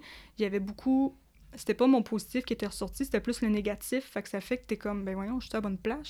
Je, suis dessus dans mon domaine? C'est, ça a été vraiment. bons coups, il était pas nécessairement souligné. Pas souvent. fait que tu voyais pas. Tu voyais juste tes mauvais coups, puis tu voyais pas à un moment donné, euh, OK, mais j'ai-tu fait de quoi de bon euh, cette semaine? Mon bon coup, c'était de répondre, c'était de parler au téléphone. tu sais, à un moment donné, je fais pas juste ça de mes journées. Non, c'est ça. fait qu'à un moment donné, c'est ça. C'était. Euh, fait que c'était la manière un peu aussi que, tu sais, oui, on a toutes des choses à travailler. T'es étudiante, t'es pas parfaite. Puis même en étant professionnelle, t'es pas parfaite non plus. Mais c'est juste la manière que ça a apporté de tout le temps le négatif. À un moment donné, ça, ça, ça tombe sur le système, ça tombe sur le moral surtout. Oui, c'est certain. Moi, ce que j'aimerais voir aussi, c'est le fait que tu es avec une clientèle mère monoparentale. Ouais. Puis toi qui as vécu ça aussi. Ouais est-ce que dans ce milieu-là, ça t'a apporté ou est-ce que tu as vu des choses que tu as peut-être faites que ah, euh, tu as appris de ça euh, ou euh, ah, je l'aurais pas fait de même moi ou je l'ai pas fait de même? Tu sais, je sais pas si ben, ça l'a ça l'a aussi aidé à mon empathie mettons. Tu sais une mère ben ils sont pas toutes monoparentales non plus, mais le fait d'être nouvelle mère avec presque pas peu d'outils ou tu sais des fois le père ben il retourne travailler fait que, tu sais, c'est pas juste des mères monoparentales, mais ça l'aide beaucoup à l'empathie, puis pour créer le lien avec la mère. Puis, tu sais, moi, je veux pas, il y a un bébé, je veux le prendre, puis euh, j'ai du fun avec, là. Fait que... fait que pour le lien, ça l'a aidé. Sinon, niveau, euh, comme tu dis, mettons, apprentissage, euh, il y a eu un petit accro à cause de ça, justement, parce qu'on n'a pas toute la même mentalité niveau... Éducation de son enfant. Oui. Puis là, c'était niveau vaccin. OK moi, mettons, je suis pro-vaccin, pas, mettons, gastro-grippe, là, ça, je m'en fous, là, mais tu sais, mettons, les, les, les, premiers vaccins, mm-hmm. pour moi, c'est important. Euh, puis, tu sais, je n'aimerais pas nom, rien, mais la mère, elle hésitait à le faire. OK. Fait puis elle, elle a juste dit, ben j'ai pas que ça rend le bébé autiste. Mais en tant que accompagnatrice, intervenante, j'étais pas censée donner mon opinion. J'ai juste fait, ben écoute, tu devrais peut-être te renseigner. Pas au niveau de forum, mais tu sais, niveau médecin, pharmacien, CLSC. Fait que c'est juste la manière que peut-être que je l'ai dit, justement, je manque de tact, fait que je l'ai peut-être mal sorti. Mm Ben là, la maman, elle a vu ça un peu comme un jugement. Ce qui n'aurait pas dû... Ce que... En tout cas, on s'est parlé après, puis ça s'est arrangé. Mais. Euh... Elle s'est sentie jugée du fait qu'elle voulait peut-être pas faire vacciner son garçon par rapport à ce qu'elle t'avait donné comme réponse de pourquoi qu'elle voulait pas le faire. Ben, son enfant, en fait, parce que je sais même pas si c'est un garçon. Oui, c'est un garçon. Ah, T'as bien, as bien, deviné. J'ai juste bien tombé. Mais c'est ça. Fait qu'elle, elle, s'est sentie jugée. Mais est-ce que. Mais c'était pas là mon intention. sais moi, je voulais juste apporter le fait que pour toute décision qu'il faut que tu prennes, il faut que tu regardes le pour et le contre, oui, mais il faut aussi que tu fasses des recherches plus poussées, pas juste sur des forums avec, tu sais, on, on le sait que l'étude sur je vais peut-être encore avoir l'air de juger, là, mais on sait que l'étude qui portait sur l'autisme, c'est un, monsieur anti-vaccin lui-même qui l'a fait sur genre 1000 personnes quand on est des milliards. Là. Ouais. Fait que, tu sais, c'est pas. Euh, Représentatif. C'est ça, tu sais. C'est pas fiable. C'est pas fiable, non, c'est ça, c'est ça, je cherchais comme mot. C'est pas fiable. Fait que, tu sais, c'est genre, fais tes recherches, demande à un pharmacien, un médecin CLSC, il y a des plein de bons sites, là, mettons Santé Canada, de... puis renseigne-toi avant de prendre une décision parce que c'est quand même important des vaccins, là, on s'entend. Mais c'est ça, moi, gastro-grippe, je m'en fous pas, il fallait pas, je l'ai pas fait moi-même. Gastro-grippe, il y a tellement de souches mm-hmm. que ton enfant va l'attraper pareil un jour de toute façon. Mais sinon, c'est ça. Ça, ça m'a apporté à réfléchir comme faut avant de parler. Est-ce que tu penses que si tu avais choisi une, autre tournure de phrase, euh, ça aurait peut-être mieux passé ou c'est vraiment que euh, ça avait l'air d'être ton opinion directe qui faisait que ça n'a pas passé? J'en ai parlé avec la mère après ce qui m'a été, ça c'est un des bons côtés qui m'a été euh, donné, justement, que j'ai été chercher la mère pendant qu'elle était toute seule, puis que j'ai clarifié la situation. Fait que, euh, on en a parlé, elle et moi, ensemble. Puis euh, elle me l'a dit, écoute, elle dit, c'est pas nécessairement la manière que tu me l'as dit, c'est vraiment qu'elle était en postpartum, elle était découragée, fait qu'elle l'a pris elle l'a pris vraiment plus personnel, puis elle m'a juste dit, elle dit, c'est pas par rapport à toi personnellement, c'est juste parce que euh, j'étais à bout. Mais on en a parlé, fait qu'au moins on le su après, puis il n'y avait plus de malaise quand on se croisait. Ah ouais, c'est bon. Encore une fois, la communication. Oui. Je sais que tu as été bien évalué par euh, ton cégep durant le stage.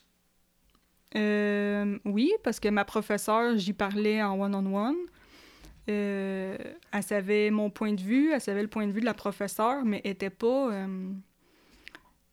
était pas biaisée, mettons, par l'avis de la de ma superviseure. Elle écoutait vraiment ce que je disais, puis elle voyait les efforts que je mettais. Fait que c'est sûr que, oui, elle m'a super bien accompagnée, puis c'est un peu à cause de cette prof-là aussi que j'ai appris à parler de mes émotions, parce qu'elle aussi est beaucoup dans les émotions. Fait qu'elle disait, mettons, quand tu... Ton journal, parce qu'il faut faire des journaux de bord en, stage, là, comme, parle-moi de tes émotions, c'est pas compliqué, tu me parles de tes émotions. Fait que je faisais ça, puis ça allait bien. Est-ce que le fait de le faire à l'écrit, ça c'était plus facile que si, exemple, elle t'aurait dit de le faire à l'oral, tu sais, comme je te dirais, bon, ben, parle-moi de ton émotion présentement. Je suis persuadée que tu aurais plus de difficultés, je sais pas. Non, ben, pour vrai, la, fois qu'elle m'a dit que ça allait pas bien mon stage, j'ai broyé d'en face, ça a sorti tout seul. c'était comme trop, là. fait que, tu sais, à un moment donné, elle me disait comme, ben écoute, euh, selon euh, cette personne-là, tu passes pas ton stage. Fait que j'avais la petite babine qui s'est mise à shaker, puis là, comme fait, ben je sais que t'as une émotion, euh, tu guesses, t'as un bon guess, ça marche. fait que ça a sorti cette fois-là, ça- ça- c'était trop. Je sentais qu'il était pas non plus à 100%, c'est sûr, là. Tu sais, mettons, quand elle m'a dit ça, c'est après une animation de groupe. Oui, j'ai fait des animations euh, de loisirs, ce qui n'est Ouais. pas pareil qu'une animation, euh, mettons, atelier type donner de l'information. Puis j'étais, pour vrai, c'est en début 2020, j'étais malade, malade, malade. J'avais l'influenza, là, ça filait tellement pas, là. Genre, je suis allée au, à ce stage-là, cette journée-là, puis j'ai pogné de la fièvre parce que j'aurais pas dû le faire. Genre, je me suis trop poussée. Puis mon animation, je sais qu'elle était pas au top, là. Mais là, Mais c'était c'est comme... sûr que t'étais pas au top, fait que de donner quelque chose au top, c'est un peu dur quand que t'es- malade, là. Puis c'est dur aussi de retenir deux heures d'information par Ouais. cœur. Fait que c'est sûr que tu te fies à tes feuilles, tu regardes tes feuilles, euh, t'es nerveuse. Tu sais, moi, je suis quelqu'un... euh, quand je suis nerveuse, ça paraît pas, mais je le vis quand même. Fait que c'est ça, c'était quand même difficile, cette, cette première animation-là. Fait que là, je me suis dit, ben, ça y est, j'ai fait cinq ans d'école, euh, j'ai arrêté de travailler, j'ai essayé de tout faire pour finalement pas avoir de diplôme. C'est comme... Ça a comme tout remonté d'un coup. J'étais comme, ben, maudite marde. T'as eu un trop plein là, pendant. Oui. Puis là, ben, c'était. Ça a sorti. C'était la goutte. Ouais. Vers euh, ta dernière session scolaire, tu étais dans ton stage euh, final. Oui. Tu as vécu quelque chose de particulier, tout comme le reste de ta cohorte? Qu'est-ce qui s'est passé? Alors, nous Moi, autres, je- on est, des finissants COVID, nous autres. Oui, exactement. ben, je me souviens que tu avais mentionné euh, de te sentir un peu imposteur Oui, de l'obtention oui. Parce à que, cause de ça. parce que normalement, euh, tu fais ton stage de quatre jours, puis tu as aussi un oral sur un, un- un- une recherche que tu fais tout le long de la session sur tu choisis ton, tu choisis ton sujet. Mhm. Puis, euh, moi, de pour vrai, honnêtement, depuis le début de ma technique, même le 10 ans, c'est c'est ce moment-là qui me stressait le plus, c'était de parler 20 minutes devant parents et amis, donc devant une cinquantaine de personnes. Je capotais ma vie. Mais je me suis dit, il faut que je le fasse pour mon diplôme, fait qu'au pire, je vais vomir mon information le plus vite possible, puis ça va être fini, comme que je fais tout le temps. Mais euh, c'est ça, fait que ça a été coupé assez sec, mais euh, on a eu l'équivalent parce que les profs... J'ai eu une rencontre avec ma prof euh, virtuelle, Mhm. virtuellement. Puis elle me l'a dit, écoute, si on avait vu que depuis le début de ton stage, tu fait aucune amélioration, aucun travail sur toi, rien pantoute, c'est sûr que tu n'aurais pas passé. Non, Mais elle dit tes journaux de bord, tu l'as fait ton travail sur toi. Elle dit t'en parlais de tes émotions, t'en parlais de tes difficultés. Fait qu'elle dit j'ai pas de raison de te couler. là. Fait que je l'ai eu, mais c'est ça, tu sais, les travaux, on on n'avait pas eu à les faire. Puis moi, la- la- mon côté dernière minute était très content parce que j'ai pas eu à faire des travaux pour rien. Il y en a, tu sais, qui font comme ça une semaine, deux semaines à l'avance. Fait que le travail de 2000, pa- de 2000 mots que tu as fait, il ne servait à rien parce qu'ils ont dit, ben finalement, le comptable ne sera pas. Ah ouais. Fait que c'est fâchant. Mais c'est ça, en même temps, euh, je me l'ai fait dire euh, par euh, quelqu'un quelqu'un que je connais, que genre, OK, tu l'as eu facile, toi, finalement? Je suis comme, ouais, c'est fin. Ben moi, je pense pas que c'est une... Moi, je le vois pas comme une facilité. là. Je vois plutôt que... Parce que rendu là, t'as quand même vécu la pandémie. Puis Ouais. pour toi, c'était un objectif qui était très important. Ouais. Euh, c'était pour toi une finalité Oui. dans ton projet. Fait que, est-ce que, comme quand on était en juin, est-ce que tu ressens encore ça comme une.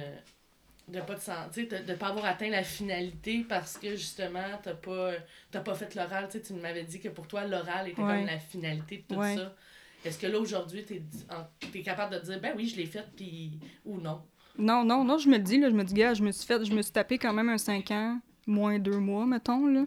Mais je me suis tapé quand même un 5 ans à, mettons, le dernier deux ans et demi, c'est là que j'ai vraiment mis le plus d'efforts. J'ai sacrifié euh, du temps avec mon... Tu sais, veux, veux pas, mon gars, pour vrai, là, il a passé quand même entre 40 et 50 heures de temps à la garderie à euh, par semaine. Fait que, tu sais, on a f- les deux, autant lui que moi, on a fait des sacrifices. Fait que c'est pas...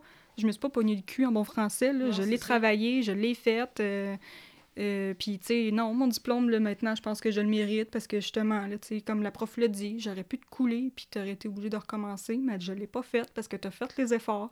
Euh, Ben, elle a vu le changement. C'est ça. C'est comme, moi, je trouve que, même moi, quand je t'ai vu euh, au, au moment de ton, ton stage d'observation Oui. versus quand que je t'ai revu après, euh, quand tu es, arrivé à l'organisme Ouais. euh, qu'on s'est rencontrés. Euh, C'était pas je- pareil. Non, j'avais l'impression de communiquer avec quelqu'un qui avait quand même évolué dans son inten- autant dans sa communication envers les autres, mais autant dans son expression. Je voyais aussi que euh, ton non-verbal communiquait un peu plus. Ouais. Il fitait plus avec tes paroles, en fait. Ouais.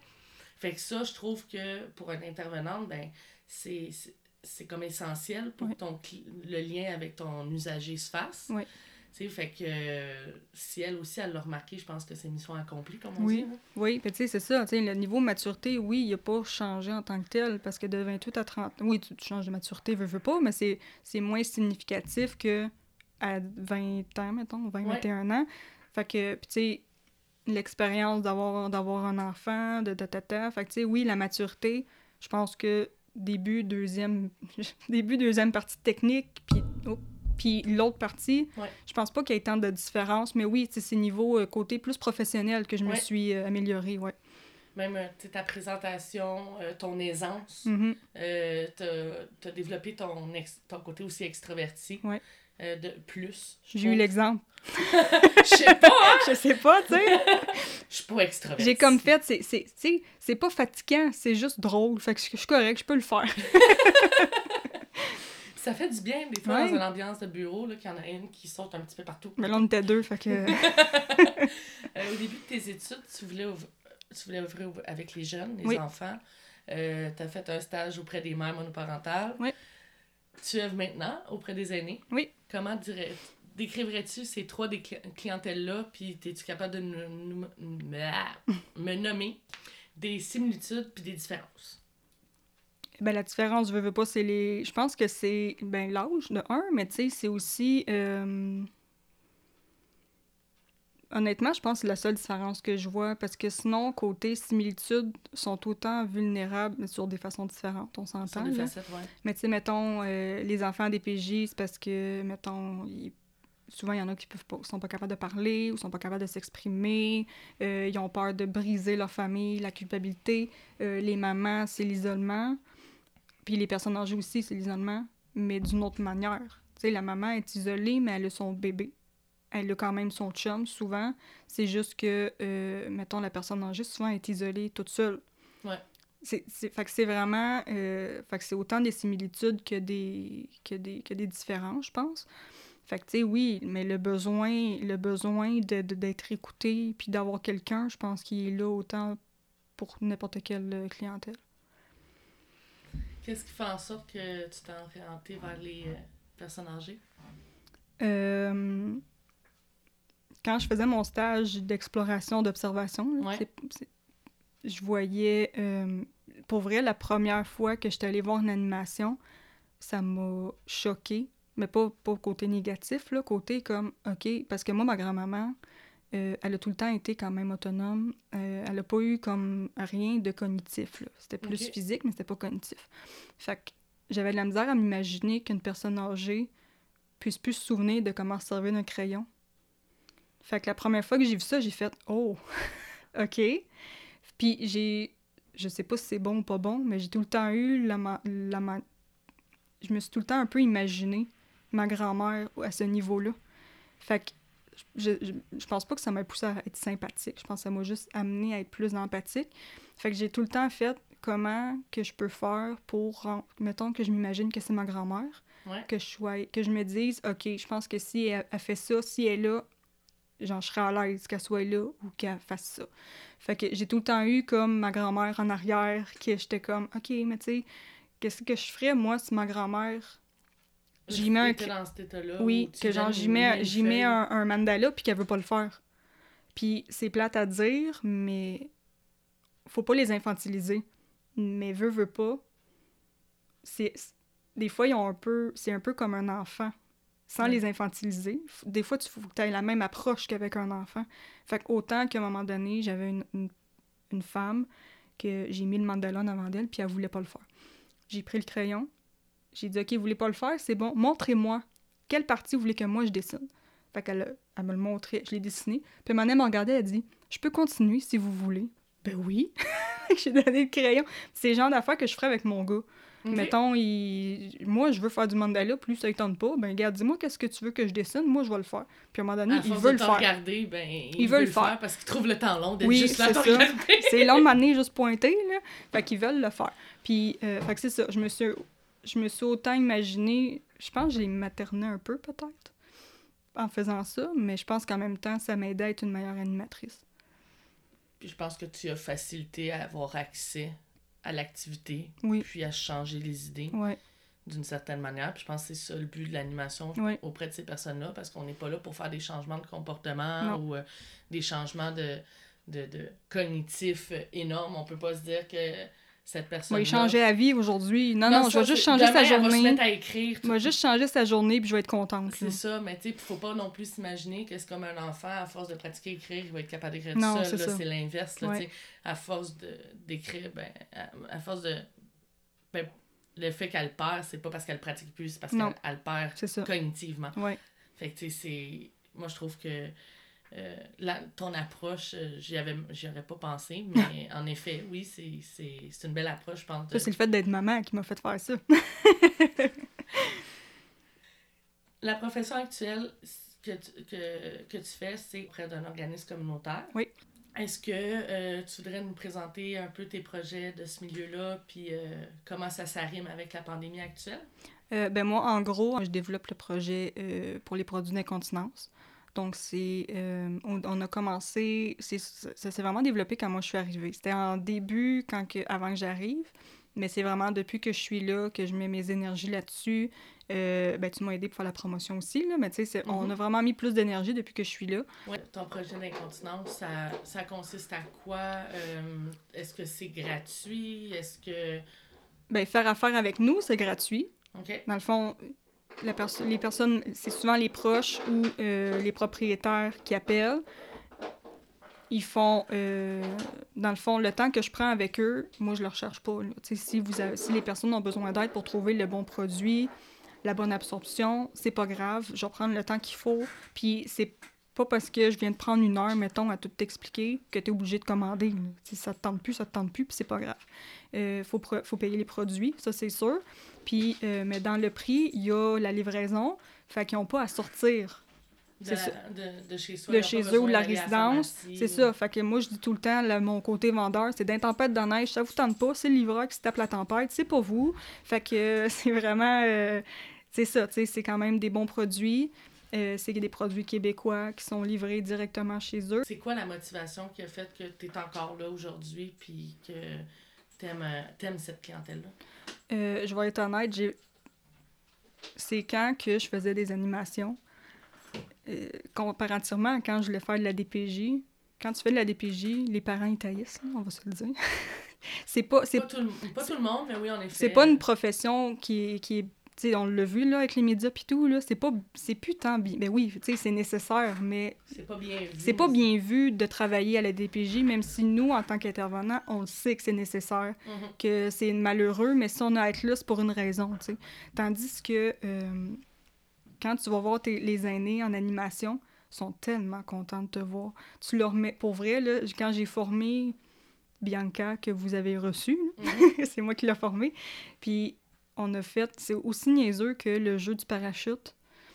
J'ai regardé Bianca, j'ai dit, tu vois le sourire qu'ils ont d'en face? C'est pour ça que je fais ça. Ils sont tellement contents de faire ça. Tu changes leur vie pendant deux heures de temps. Tu changes leur journée, pas leur vie, mais leur journée, mettons. Tu mets du soleil dans leur journée pendant deux heures. Puis des fois, tu peux être la seule personne qui voit. C'est aussi plate que ça.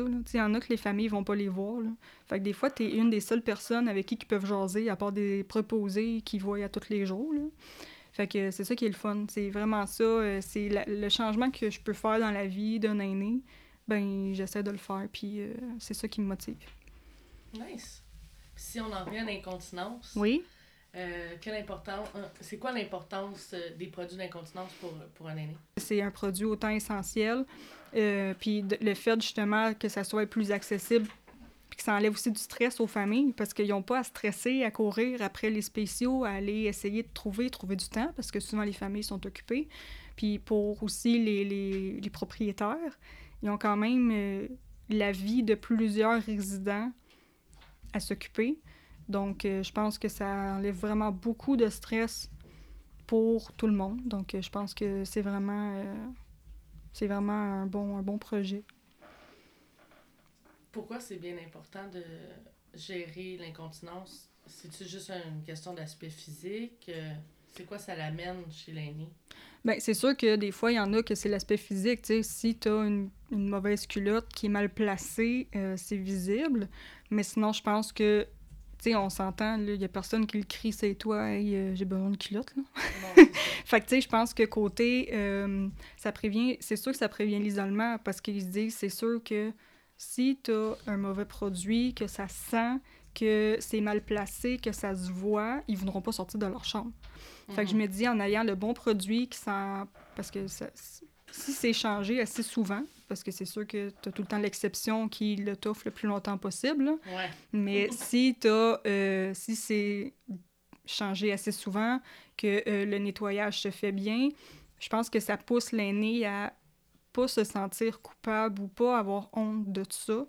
Puis il, il va juste moins s'isoler puis vouloir plus sortir. Fait que tu dirais que le- la gestion, l'utilisation de bons produits d'incontinence euh, favorise la socialisation chez Oui. les aînés, Oui. puis euh, empêche l'isolement aussi de, Oui. de ce- ces personnes-là.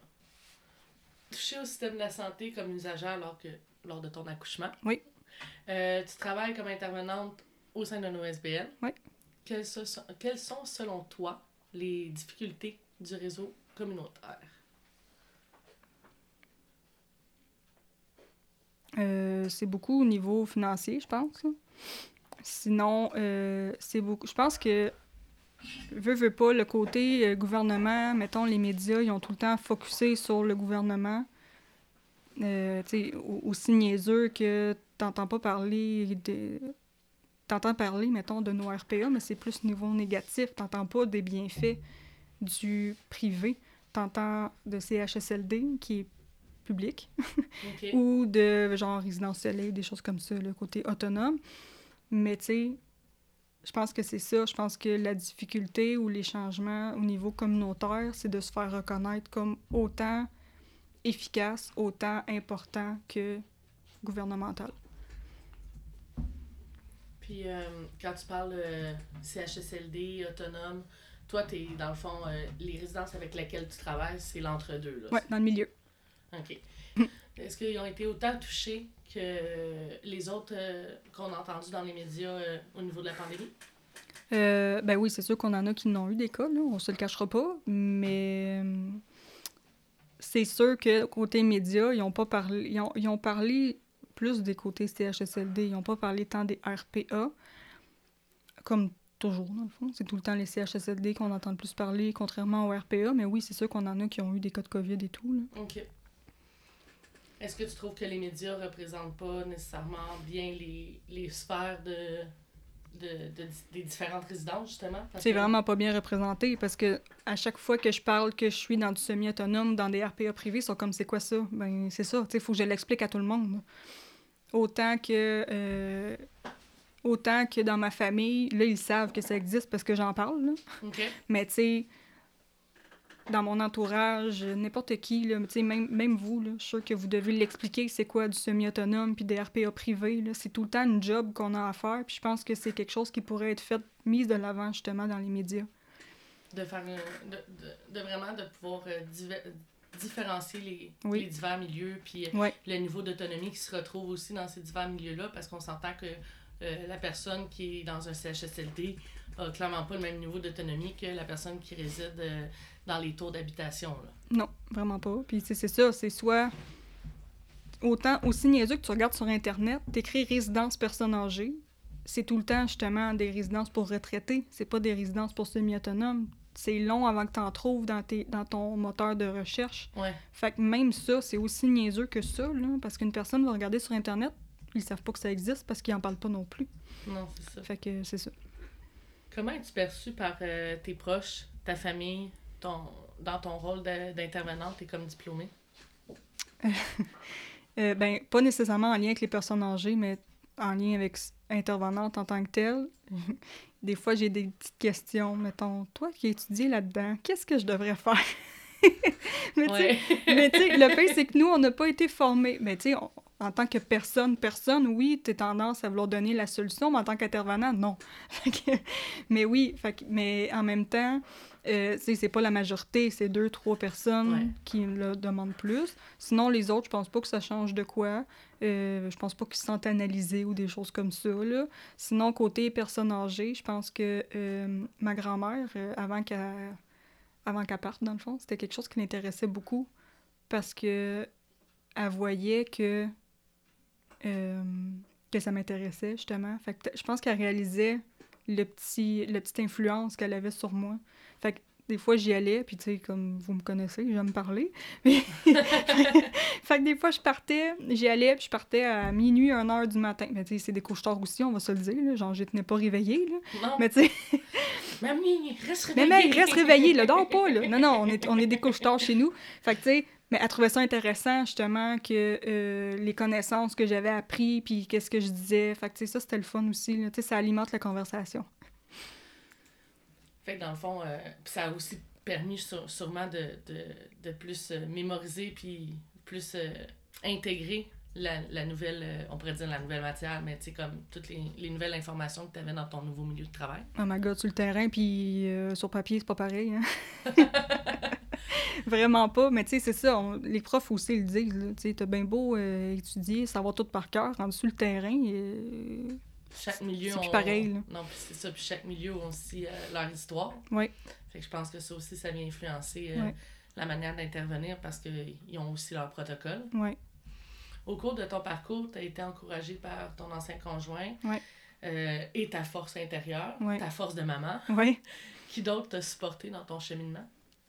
Où est-ce que je travaillais en épicerie? On travaillait, c'est pas, euh, c'est pas genre caissière ou rien, là. On fait des agencements, dans le fond. Dans, on faisait des, ben ça existe encore, mais c'est des agencements dans les épiceries. Mhm. Puis j'ai développé un beau lien avec ma chef d'équipe parce qu'on habitait une à côté de l'autre. J'étais comme son bras droit, dans le fond.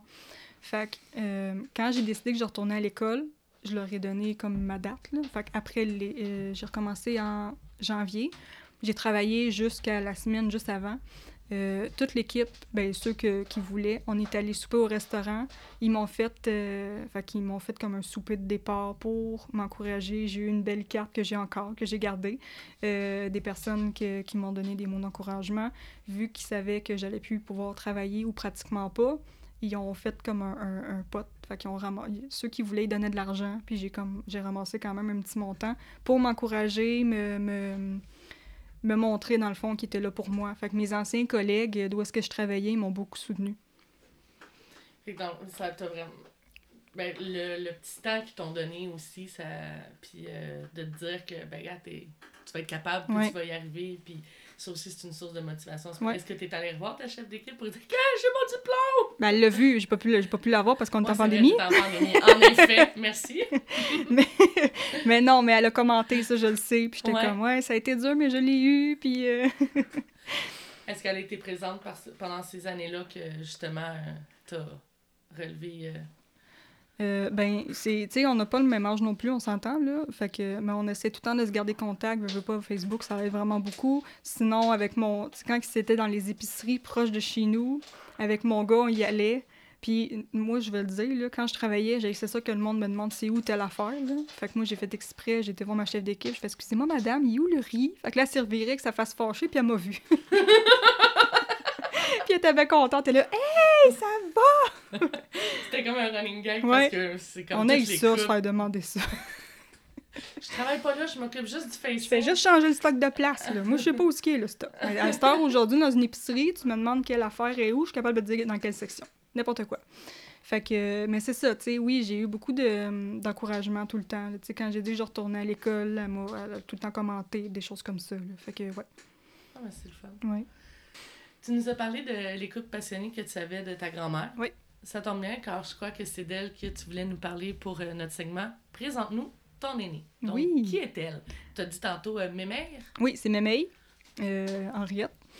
Euh, dans le fond, j'ai tout le temps habité proche d'elle. Ben, pas, pas quand, quand j'étais plus jeune, mais tu sais, on a tout le temps habité soit dans le même bloc ou sur la même rue à deux blocs d'intervalle. Fait que j'ai tout le temps été euh, quand même proche. Euh, j'y allais quand j'étais jeune, euh, j'y allais tout le temps. J'étais la fatigante qui allait cogner à 8 h le matin, même si elle dormait. Sinon, euh, Ouais, parce que c'est une couche tard. oui, c'est une couche tard. Moi, je l'étais pas encore dans ce temps-là. Puis euh, sinon, c'est ça, tu sais, en ayant ma mère monoparentale, c'est sûr que des fois, les fins de mois, ils étaient difficiles, on se le cachera pas. Fait que souvent, ma grand-maman était comme, venez manger à la maison, ou il y a plus d'eau chaude parce qu'on était six enfants, six personnes, fait que viens prendre ta douche à la maison, c'est correct. Elle nous a tout le temps... euh, dans le fond, le fait que, ma, que mon enfance soit vraiment comme plus facile, euh, tu sais, ma mère, elle, avait des fois de la misère avec l'argent, puis je l'ai jamais senti plus jeune. Sinon, elle a tout le temps habité à côté de chez nous, vraiment euh, plus vieille. J'étais quand même plus vieille.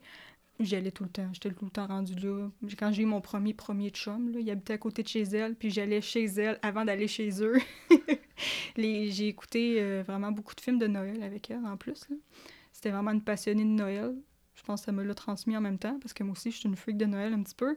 Puis c'est ça, tu sais, elle m'a tout le temps... euh, elle a tout le temps eu le, le côté euh, d'écouter, elle a tout le temps eu... Tu sais, aussi niaiseux que, tu sais, comme j'ai dit tantôt, quand j'ai des émotions, j'en parle pas, mais on les voit. À un moment donné, je m'étais chicanée avec mon premier chum, tu sais, une petite chicane euh, comme on a toutes avec nos premiers chums, là. puis j'avais été déjeuner chez elle, puis elle m'a dit, tu sais, Sophie, elle, appelait tout le monde manoir. T'es comme, tu sais, manoir. Elle dit, moi, à cette heure, je suis rendue vieille. Elle dit, Le- le- ce que je peux faire pour t'aider, c'est de t'écouter. Mais tu sais, quand tu dis ça, puis que t'as l'émotion au bord de la gorge, ben, ça sort. Mhm. Fait que euh, c'est vraiment fait comme, OK, fait que tu sais, c'est vraiment comme un pouvoir de savoir écouter. C'est là que je m'en suis rendu compte que c'est vraiment comme quelque chose de qui est pas donné à tout le monde non plus. Fait que ça m'a vraiment euh, marqué, cette petite phrase-là, là, cette petite 20 minutes-là que j'ai eu à brailler ma vie. Pour, je, me souviens que une- je me souviens pas c'était pourquoi, mais je sais que c'était une niaiserie. Là. Mais tu sais, j'en avais besoin, là. J'avais comme 17 ans. Là. Puis tu sais, à 17 ans, des fois, nos problèmes, c'est comme... euh, C'est la fête du monde. il dit non, puis dans le fond, on dirait qu'il veut me laisser. là. C'était genre une niaiserie de même. Mais ma grand-mère, elle l'a senti que là, j'avais besoin de parler. Puis je l'ai faite. Même pas, je pense que j'ai juste broyé dans le fond, mais elle était là, puis elle me flattait, genre. Fait que ça m'a tout le temps euh, marqué. Fait que ce côté écoute-là, je pense que ça a tout le temps été important en tant que petite fille, mettons, mais je pense qu'elle me l'a vraiment transmis comme c'est important de bien écouter puis de, de laisser le monde parler. Fait que, ouais. Fait que dirais-tu que, dans le fond, les valeurs ou les habitudes que maman t'a, t'a- tu t'es appropriées, ça serait celle-là? Il y a ça, puis il y a aussi la valeur familiale. Tu sais, pour ma grand-mère, le plus important, c'était ses enfants tout le temps, puis ses petits-enfants, puis ses arrière-petits-enfants, parce qu'on s'est rendu jusque-là. Ouais. Fait que, puis tu sais, euh, quand, qu'elle- quand elle rentrait à l'hôpital en novembre, j'ai été la voir. Puis à cause de la pandémie, on était quand même limité là-dedans. Je pense que sur... On est quand même une grande famille chez nous, là. Mhm. Je pense que sur tous les membres de la famille, on est cinq qui a pu la voir consciente. Fait que moi, je suis allée. Je me serais pas pardonné de pas y aller. C'était dur, pour vrai. Euh, mentalement, c'était vraiment difficile, mais me connaissant, je l'aurais regretté de pas être allée.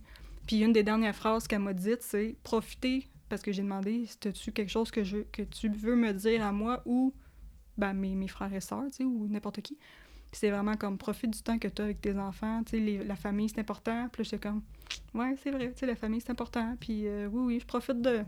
Je profite du temps que j'ai avec mon enfant tout le temps. Puis je, mais je pense qu'en même temps, je me dis, ça me pousse à être une, une meilleure maman parce que je me dis, si mère, elle me voit faire, De l'eau de là. elle me donnerait une petite claque en arrière de la tête, puis fait que je, me, je fais plus attention.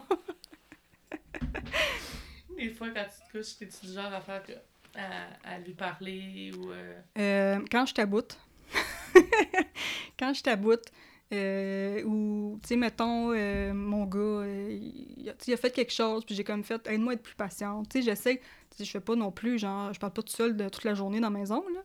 Mais, tu sais, mettons, je suis comme, mettons, euh, aide-moi, aide-moi à être plus patiente, ou. Des petits liners, là. c'est ça, des petites affaires, là, que je parle. j'ai l'air de parler tout seul, dans le fond, là, mais dans ma tête, je me dis qu'il y a peut-être quelqu'un qui entend. Fait que Elle sûrement encore de bons conseils indirectement. ça se peut. Que signifie-t-elle pour toi, puis quelle place a-t-elle dans ta vie? Euh, ben, c'est comme. C'est la deuxième femme la plus importante, carrément. Moi, je, pour vrai, tu rentrais chez eux, tu te sentais chez vous tout de suite. Là. Puis moi, euh, j'allais fouiller dans le frigidaire en arrivant, j'allais fouiller le garde-manger. Fait que, tu sais, j'ai tout le temps été était accueillante. Tu y allais, puis était contente de te voir. Là. T'es comme, hey, salut. Puis quand des fois tu voulais t'en aller, mettons qu'il était 8 heures, ben non, pars pas, il y a bien trop de bonheur, tu peux rester encore, voyons donc, va-t'en pas. Puis, fait que, elle te montrait que t'étais importante aussi. Fait que, tu sais, ça aussi, c'est important. fait que oui, tu sais, son accueil puis tout, là, ça a tout le temps été euh, marquant pour, euh, pour tout le monde. là. Étant une étape euh, lourde d'émotions à la base, Ouais. euh, comment as-tu vécu l'étape de son départ pendant la pandémie?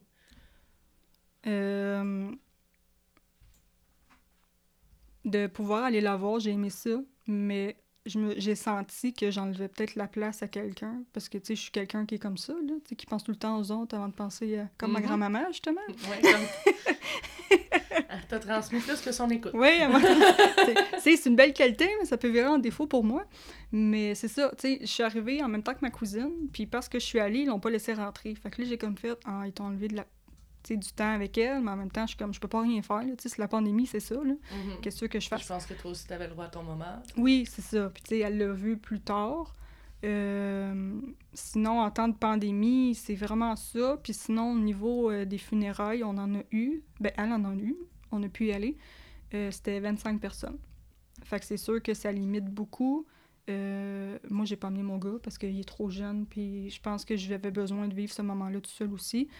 J'avais pas goût de le gérer, euh, s'énerver partout, puis euh, aller, Ouais. s'en- aller jouer dans les fleurs, des affaires de même. là. Je filais vraiment pas pour ça.